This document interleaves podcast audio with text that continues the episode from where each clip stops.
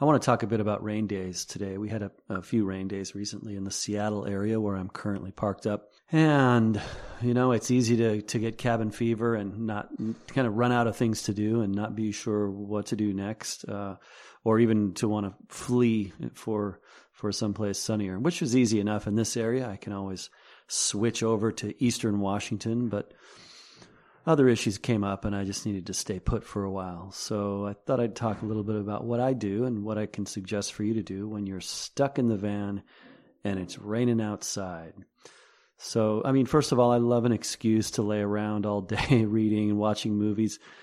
Uh, that that gets um, unhealthy very quickly, at least for me, uh, for anybody really. Come on, it's just not a great idea. Uh, we all need physical activity. Many of us are are into van life because of the wonderful outdoor and physical opportunities and and are not crazy about staying indoors all the time in the first place. And so we don't need a big house or a big apartment because we want to be outside anyway. So and that definitely describes me. So yeah it gets boring after a day or two and not to mention unhealthy. So so what do i like to do? Hmm.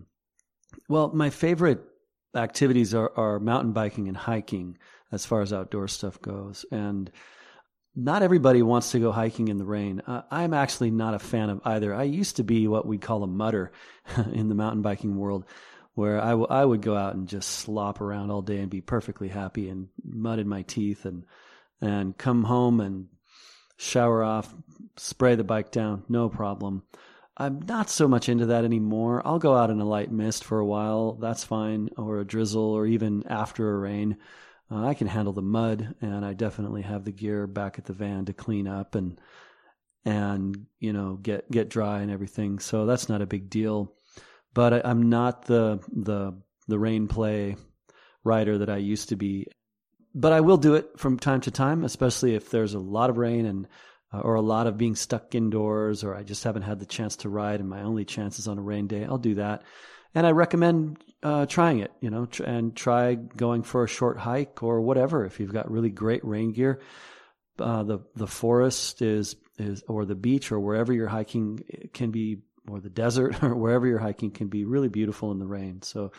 So it opens up a new perspective. You get to see things you normally wouldn't. The air is cleaner. It's it's a wonderful experience. So that's one thing you can do. Rain days are great for planning. You don't have to lay around and watch TV. You know, use your brain, break out the whatever note taking app you're using or or uh, notebook or calendar and think think ahead look look ahead for a few days or weeks and and just take the time to plan what your next move is, where you're gonna where you're gonna travel to next. Maybe you've already got that figured out for the next two weeks or month or two months.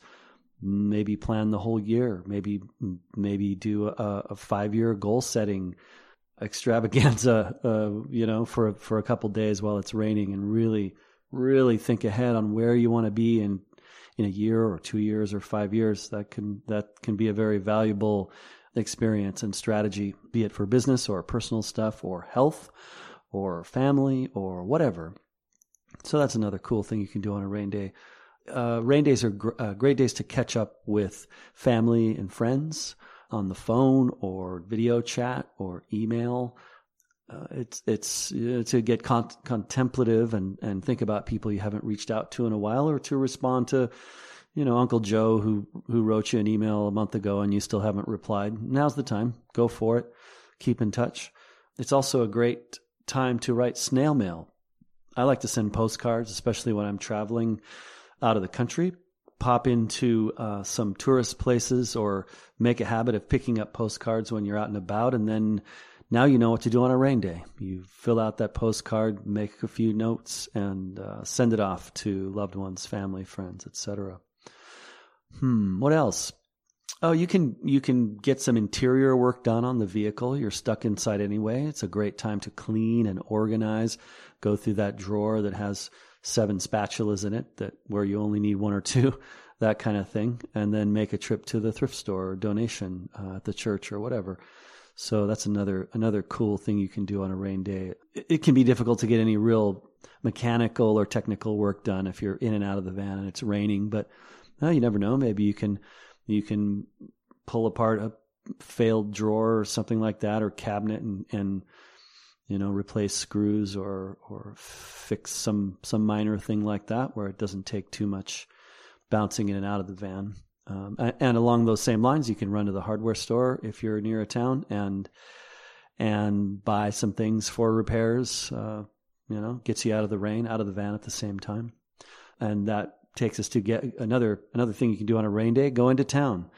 You know, find some shops, restaurants, eat a meal out, maybe hit a mall, that kind of thing, just to just to go. Malls, by the way, are great places to power walk. uh, if you haven't discovered that yet, if you go early enough, you'll find some seniors at any given mall in their in their big white tennis shoes, power walking loops around just about any mall in the country. It's a it's a great place to go when when the weather's nasty and you want to get some exercise.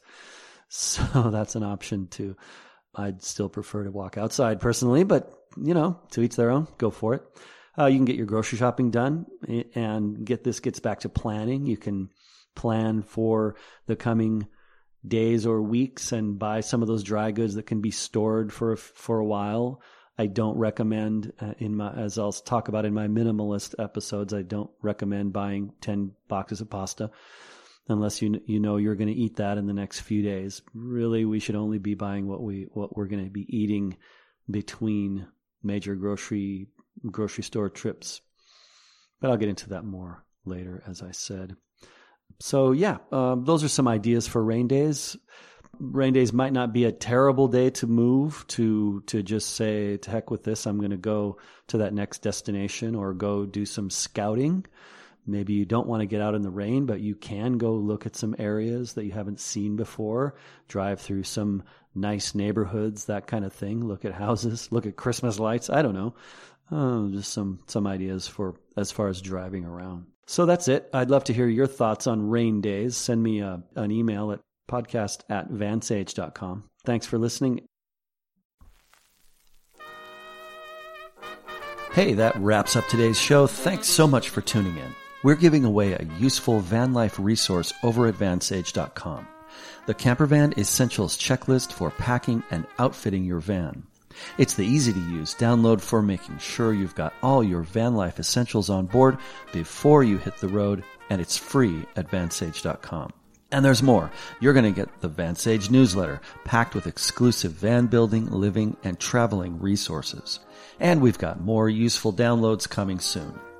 You can find all that via the link in the description for this or any Campervan podcast episode, or just head over to vansage.com and click the appropriate button. Okay, thanks again for listening. Until the next episode, best of luck in all your endeavors and enjoy your van life adventure. I double dare you to sit over here. I double dare you to lend me your ear. Take off your high hat and let's get friendly. Don't be a scared cat. Say, what do you care? Can't you take a dare? I double dare you.